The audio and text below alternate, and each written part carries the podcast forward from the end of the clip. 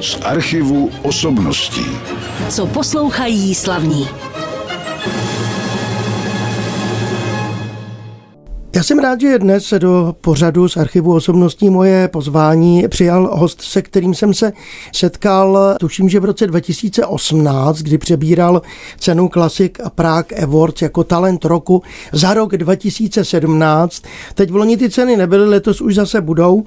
To jenom tak na okraji, ale hlavně přivítám svého dnešního hosta, jsem moc rád, že přišel tenorista Petr Nekoranec. Krásné ráno. Zdravím vás, Petře. Ano, říkáte ráno, my natáčíme velmi brzy, protože ten váš den je nabitý. Pořád samozřejmě vysíláme v různých časech. Vy teď zkoušíte, hrajete hodně v Praze. Byl jsem na vašem představení opery Lazebník Sevilský Joaquina Rossiniho nedávno, ale teď jsme slyšeli už tu první skladbu našeho pořadu, kde jste nespíval sám a ta skladba se jmenovala Rozloučení, protože teda náš pořad teprve začíná.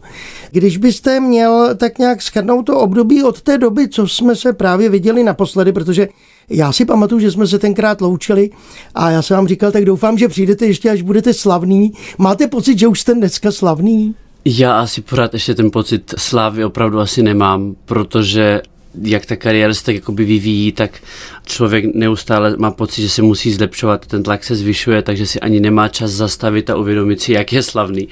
A myslím si, že to je úkol lidí, co mě vnímají z nější strany, ale jako to období od vlastně té doby, kdy jsme se viděli, pro mě byla takový ten opravdový začátek po těch operních studiích všech, kdy jsem vlastně začínal ve Stuttgartské státní opeře, dva roky ansamblový kontrakt a, a zase, jak jste říkal, že jste mě viděl na Lazebníku Sevelskému, tak moje první opera byl Lazebník Sevelský. A to byla opera ne teda ve Stuttgartu, ale vůbec? Ne, ve Stuttgartu. Ve Stuttgartu, ve Stuttgartu. první moje debitová opera byla Lazebník Sevelský, první opera vůbec. Tam jsem teda zpíval ve sboru, ale byla Carmen. Aha, v Holandsku. Carmen. V Holandsku? Aha. A jak jste se tam dostal do Holandska tenkrát? Prosím vás, to jsem se dostal přes jednu porodkyni v soutěži pedagogických škol v Litomyšli, která byla zbormistrině právě v Del Sail, což je nad holandským městem Groningen. Ještě do teďka si pamatuju to Groningen, jak těch holanděně chrochtají no. trošku. A, tak vlastně potom, co jsem tam jako student pedagogické školy v Čáslavě vystup, nebo soutěžil, jak ve sborovém zpívání, tak v solo zpívání, tak mě nabídl, jestli bych nechtěl zpívat prvního tenora ve sboru v Carmen a to mi tenkrát bylo 17, 18, jako něco opravdu jako velice veliké, veliké začátky. No to jste tenkrát teda studoval uh, už ano. zpěv samozřejmě nějakou dobu, zpíval jste tam francouzsky a pochodoval teda s těma dětma Přesně kolem dokola. tak. V téhle té zborové scéně, která je teda pěkná, mě se líbí. Je, ono to bylo open air, to bylo venku. Aha, to bylo pod jedním z těch holandských mlínů větrných a bylo tak jakože celkově stylizované holandsky, bylo to fakt fajn. No já jsem vás na těch open air koncertech viděl i kdysi dávno, když jsme si připravovali ten minulý pořad, to jste byl ještě v Lindemanově ano. programu při Metropolitní opeře v New Yorku, tam jste dokonce mi tenkrát říkal, že jste zaskakoval za někoho teda tehdy už slavného. Ano, Kdo to byl? Velice. Připomeňte mi to, to byl? Eh, Steven Castello. Steven Castello. Steven Castello onemocněl a nemohl a vlastně dva dny dopředu jsem dostal telefonát od Jonathana Frienda. Jonathan Friend, on jak je to v češtině, jak to překládá, Jonathan Friend, tak je nezvyklé, že jestli bych přijal tuhle nabídku, já jsem okamžitě, jsem v tu dobu byl na cestě na Long Island, že poprvé jsem se chtěl podívat na Long Island, na ty beaches tam a Víceméně jsme se jenom otočili v autě a jeli jsme zpátky do města. Tak to byla dobrá určitě zkušenost. Vy jste se samozřejmě setkal s celou řadou významných osobností. A stalo se vám ještě něco podobného, že jako záskok vám pomohl posunout se někam výš? Já myslím si, že tohle byl zatím jediný záskok, ale velice významný si myslím. Tak to třeba ještě přijde. Já myslím, že bychom si teď mohli poslechnout další hudební ukázku po té první, která se jmenovala Rozloučení a tam jsme možná neřekli, že spolu s vámi zpívala Simona Šaturová. Ano, Simona Šaturová. A Vojtěch Sporný hrál na klavír na této nahrávce, který vás doprovázel. My se k tomu CDčku, které obsahuje díla Antonína Dvořáka, jeho moravské dvojspěvy, ještě vrátíme po tom úvodním rozloučení. Ano. Ale teď si pustíme nahrávku, kde zpíváte zase v duetu. Co to bude? A, tak bude to nahrávka z koncertu s Českou filharmonií pod taktovkou Petra Altrichtera, kde zpívám se svým kolegou Borisem Príglem duet z prodané nevěsty.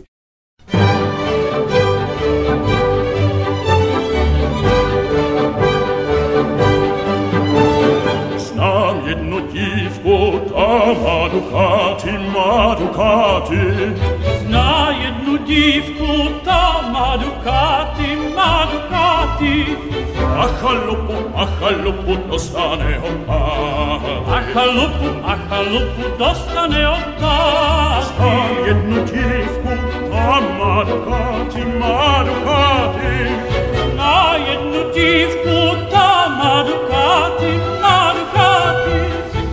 A acaluppu, dostane ottati. a acaluppu, dostane ottati.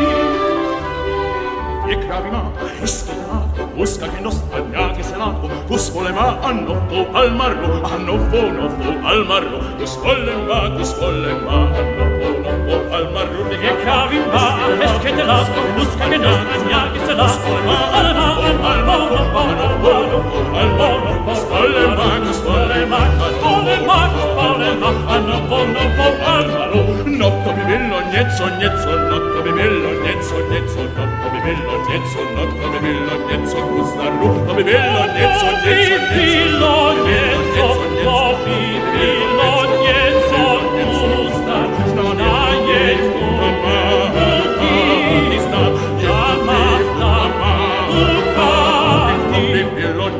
něco kus na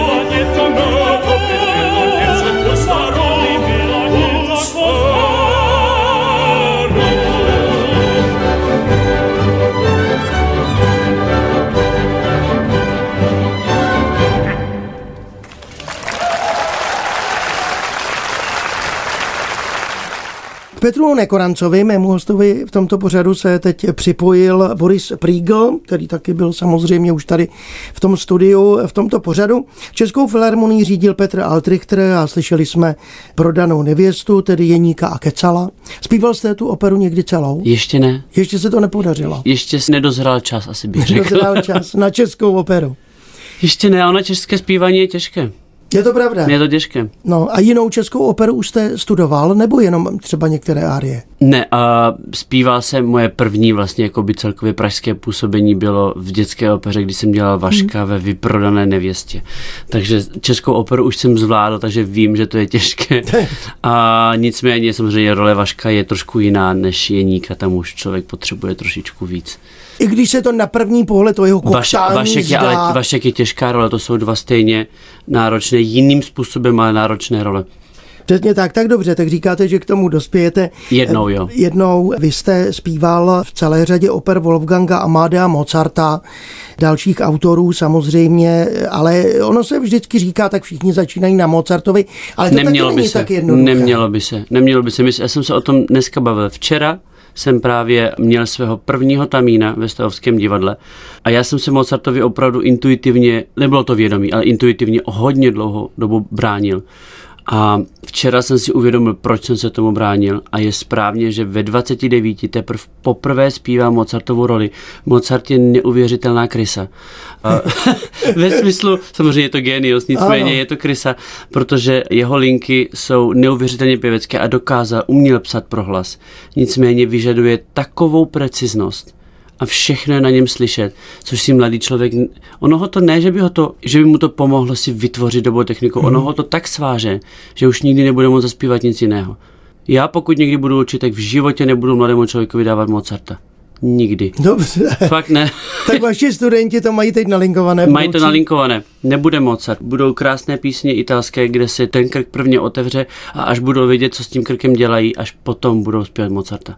No a na čem jste začínal vy? No, lehce trošku na Mozartovi, mm. ale právě proto si mm. dovoluji říct to, co říkám, protože si pamatuju, že mi to tak šrobovalo krk. Protože ta muzikalita vyžadovala takovou strašnou krystalickou preciznost, což u Mozarta prostě je, že ten mladý krk prostě nemá na to nástroje. Vy se tady snažíte postavit švýcarské hodinky s metličkou a nožem. To prostě nezvládnete v tom mladém věku ještě. Je to pravda, no ale zpíval jste třeba Benjamina Britna, tak to je To lehčí. je jiná. Je to lehčí. Jo. Je to lehčí. Protože oni jsou prostě autoři, kteří, nebo to- styly hudby, které vám dovolí být nepřesný. Ba naopak to vyžadují. Ale Mozart je všechno, nejen to. Všechno, nejen to. Tak kterou jste měl oblíbenou roli třeba ve Stuttgartu a můžeme připomenout i ty další, už jsme o jedné mluvili. No, moje nejoblíbenější role, vím, že jsem byl vždycky obsazován do Rossiniho, kvůli tomu, že dokážu ve vysoké poloze zpívat docela jednoduše. Nicméně, já jsem se nikdy v Rossini moc necítil. A moje nejoblíbenější role byl Don Pasquale, Mhm, Donizetti. No mimochodem, já jsem v tom Lazebníkovi obdivoval i pana Služenka teda, protože No, určitě. ten zpíval To je- fistulí de facto. Přesně, tyhle ty Rossiniovští bufo, basové a basbaritoní, to vůbec není lehká interpretace. No když už jsme u tohohle představení, tak užili jste si legrace při zkouškách v tomto případě. Připomenu, že režisérkou byla Magdalena Švecová, Magdalena což je dcera pana Jaroslava Krčka, připomenu posluchačům.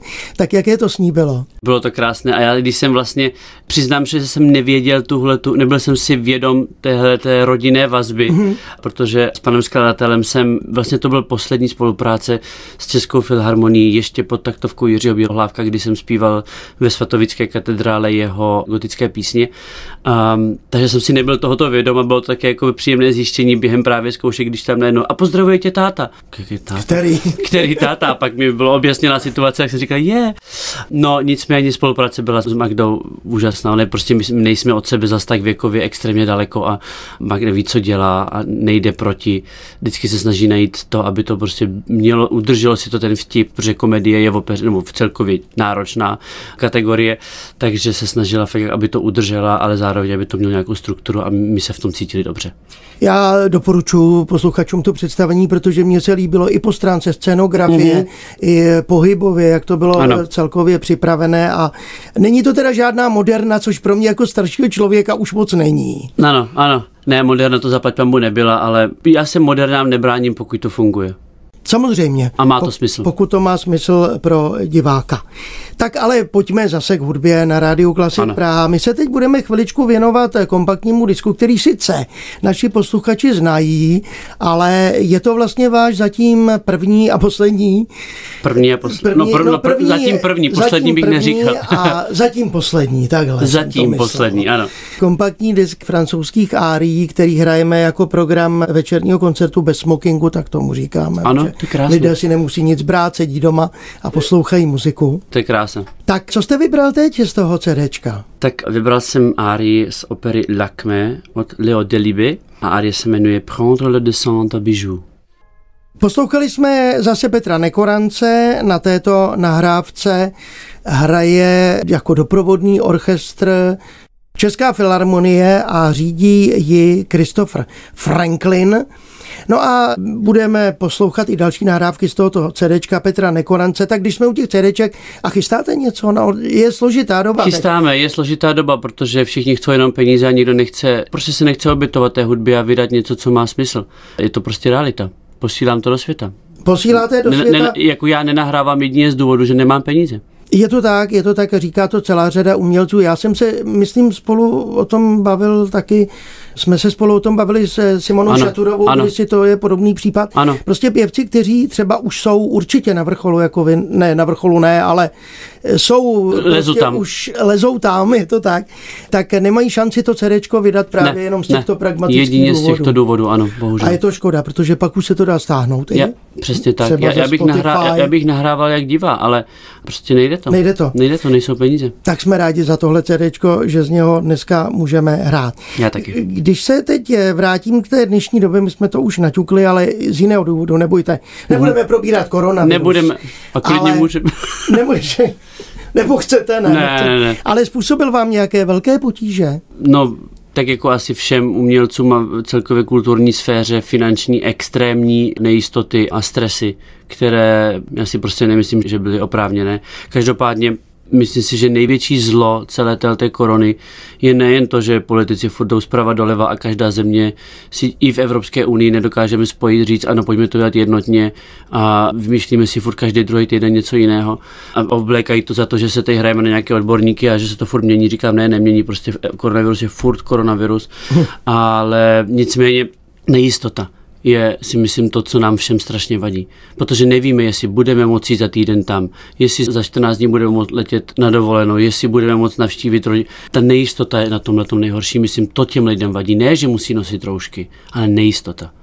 Je to pravda, je to i nejistota v tom jít se podívat na některé divadelní představení, no. proto taky lidi to kupují na poslední chvíli, ano.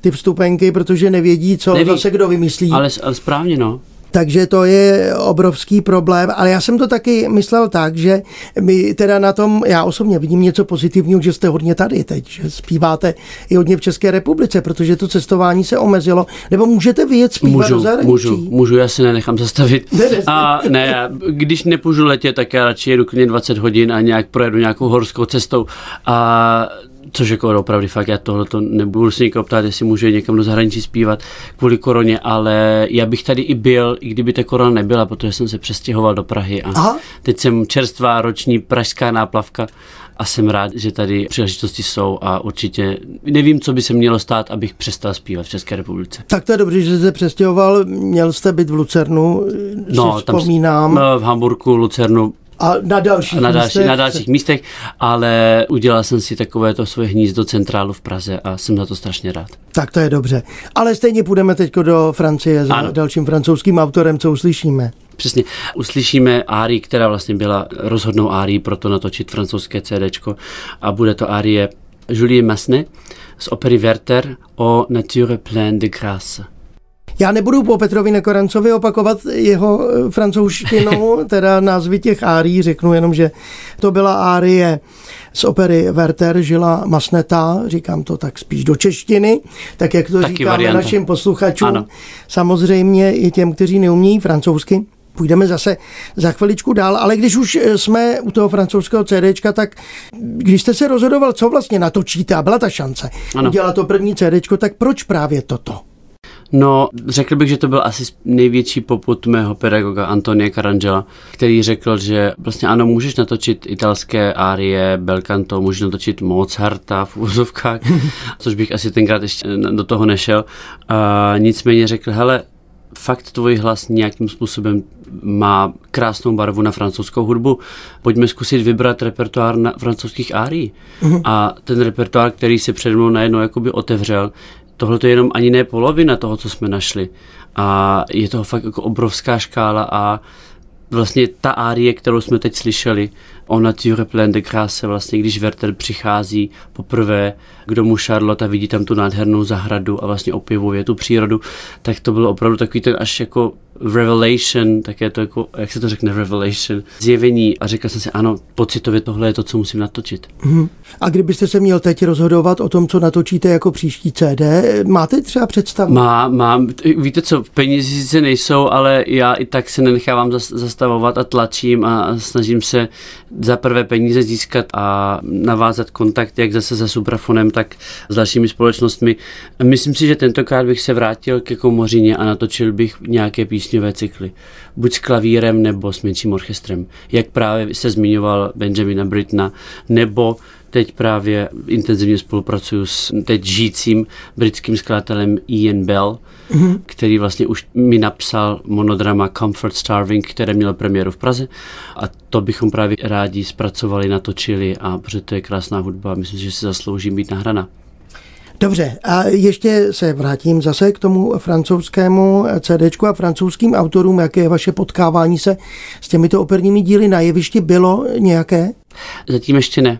Zatím ještě francouzská, tato romantická hudba si cestu nenašla, nicméně našla si cestu francouzská hudba barokní. Uh-huh. A to hned v příští sezóně mě čeká obrovská spolupráce s Théâtre d'Athènes v Paříži a koprodukci Cannes, Lille, Bordeaux, Nancy a bude to francouzské baroko od contre. Takže to bude opravdu první, je to veliká výzva, ale já mám výzvy rád, takže se moc těším. Dobře, tak pojďme si zase něco pustit, ale chvilku necháme ležet stranou to francouzské CDčko, protože tady máme ještě moravské dvojspěvy Antonína Dvořáka, takže co uslyšíme? Tak myslím, že by bylo nefér, jelikož jsme slyšeli duet se Simonou Šatorovou, tentokrát uslyšíme duet Voře šuhaj voře s Markétou Cukrovou. A na klavír hraje zase Vojtěch Sporný. Ano. Už jsme slyšeli zase ještě jednu nahrávku z toho CDčka Moravských dvojspěvů Antonína Dvořáka, to je z roku 2018. Tady 2018, ano. Na tom CDčku zpívali Markéta Cukrová, můj host samozřejmě, Petr Nekoranec za klavírního doprovodu Vojtěcha Spurného. Nahrávalo se to na Dvořáku v originální klavír z Vídně roku 1879. Ano. A kde se to nahrávalo? A nahrávalo se to v muzeu Antonína Dvořáka a mu, musím říct, že si zpamatuju přesně na ten, je to krásné nahrávat na autentický starý nástroj, ale ten klavír se rozlezoval po každém pěti minutách. Takže každých pět minut se musel zastavit a ten klavír doladit, Aha. protože fakt nedržel. No, ale je to autentické. Je to autentické a autentický Antonín Přesně Dvořák. tak. Co bychom neudělali pro autentický zážitek? Když jste mluvila o té komorní hudbě a teď jsme si pouštěli to CDčko, tak vy samozřejmě taky často máte koncerty Ano. s tou komorní hudbou, ať už to je za doprovodu klavíru nebo spolu se svými dalšími eh, kolegy. Co je pro vás přitažlivé na té komořině? Tak já myslím, že na té komořině je hlavně nejvíc přitažlivé pro mě to, že tam jsem já. Mhm. Tam nejsem žádná role. A ono v tom světě té opery je spousta nánosů, přece už je to jenom styl hudby, už staletí starý a tam je spousta takových jako nešvarů a hlavně tam je tolik těch puclí do toho, dirigent, orchestr, jeviště, scény, maskér. A na můj pocit je, kdyby tam už nebylo místo na tu hudbu. Mhm. A v komořině je jenom místo na tu hudbu. A proto i upřímně se tak jako postupně uvědomuju, že se budu pravděpodobně víc asi udávat směrem komořiny a koncertů a písňových cyklů, protože v té opeře prostě ten nános, mě to nebaví potom dělat tu hudbu, protože tam na ní není místo. Není místo kor v dnešní době, kdy zkoušíme tříhodinovou operu Rossiniho ve 14 dnech v Národním divadle. Ve dvou obsazeních. Samozřejmě tam k tomu přistupuje i pohyb a, a další věci. To, by, to je to minimum, ale prostě opera se v dnešní době dělá, pořekadlo horkou jehlou je, je slabé. V době, kdy teď ten pořad vysíláme už, ano. Protože je přetáčený, tak vy se chystáte vstoupit už po druhé na jeviště ve Smetanově síni obecního domu v Ano. Praze k provedení oratoria Eliáš. To je, je to něco podobného jako Určitě. opera, nebo to je něco podobného jako kobořina? Ne, podle mě oratoria jsou i přesně taková ta krásná střední cesta, hmm. kdy ano, má ta hudba strukturu té opery, jsou tam rečetivy, jsou tam árie, teda v tomto případě Eliáše jsou tam rečetivy a árie, ne vždy to tak je, nicméně bez všech těch okolo dirigentů, co mají problém s orchestrem, který se mění každý den, jeviště, kde tam něco nefunguje, ten chaos kolem té opery tam není. Dobře. No a já jsem chtěl zase jenom dodat, že Petr Altrichter řídí v tomto ano. Případě Symfonický orchestr hlavního města Prahy je FOK, no ale teď, když posluchači ten pořad poslouchají právě při premiéře, jak už se na něj nedostanou, teda na Eliáš. Škoda, no. Mimochodem, mě je někdy v těch oratorích některých pěvců líto, protože zaspívají vždycky pár slov a tím to končí. Proč byli no. Autoři tak skoupí k ním, přemýšlím. To je, myslím si, že asi každé to oratorium má svůj příběh. Někdy třeba měli velký sbor a museli napsat hodně částí pro sbor, aby vůbec zůstali. Těžké říct. Dobře, tak to byla jenom taková poznámka A nebo měli solisty, které neměli zpívat, tím pádem to museli osekat a dát to většinou tomu sboru. To je pravda, to taky se může Taky možnost. v životě. Tak eh, pojďme Umění, dál. umění je živé. Pojďme dál muzice teď. Zase jsme vybrali. Ano. Teďko tuším, že Gunoda. Vracíme se do Francie, ano, Charles Gounod, Charles Gounod, Harry Fausta, Salut de mer chaste pure.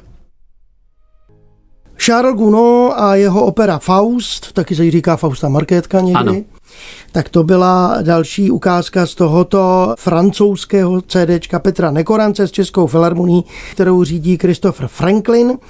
A protože náš pořad už se blíží k závěru a za chviličku sáhneme naposledy po jednom Ano. z tracků tohoto francouzského CDčka, tak se Petra Nekorance zeptám, v čem teď, doufejme, že nám nic nezavřou, než Já- vysíláme ten pořad. Já se snažím tak jako manifestovat, že už to jako fakt není možné, aby zavřeli kulturu. Za prvé si myslím, že se to finančně stát nemůže dovolit. A prostě nastavte ho nemocnice, když ještě jsou lidi, kteří s tím mají problém, nemůžou si to finančně dovolit, podle mě. Nicméně tak snažím se manifestovat, že prostě nic takového se nestane, takže posluchači Ano. se budou moc těšit na premiéru Mozartovy opery, znovu, moje druhé Mozartovy opery, Kozifantu v Národním divadle, nebo ve Stavovském divadle.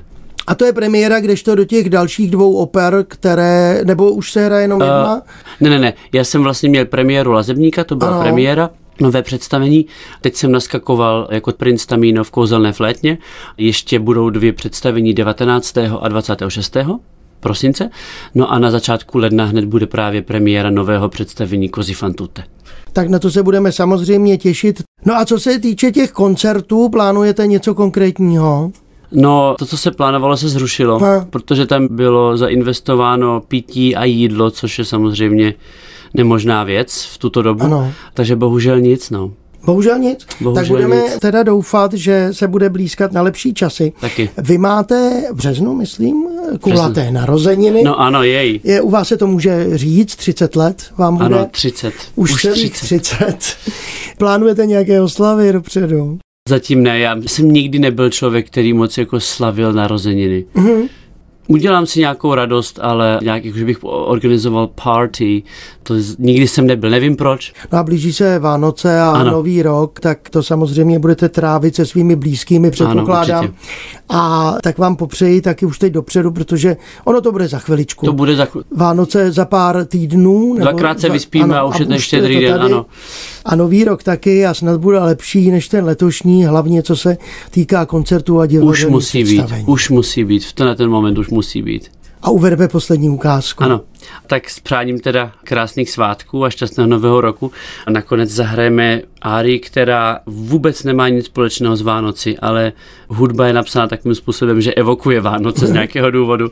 A je to árie z opery Le Roi Dix, Puisqu'on ne peut fléchir. Eduard Lalo, autor tohoto díla a můj dnešní host Petr Nekoranec. Já se s ním loučím, přeji všechno dobré. Já vám Nem, taky. Nemá se přát dopředu teda před půlnocí na nový rok. To je pravda. Ale to nevadí. Nebudeme pověrčit. A já doufám, že zase někdy přijdete do studia Rádia Klasik Praha Moc k dalšímu rád. rozhovoru. Moc rád. Moc díky. Naschledanou. Naschledanou. Z archivu osobností.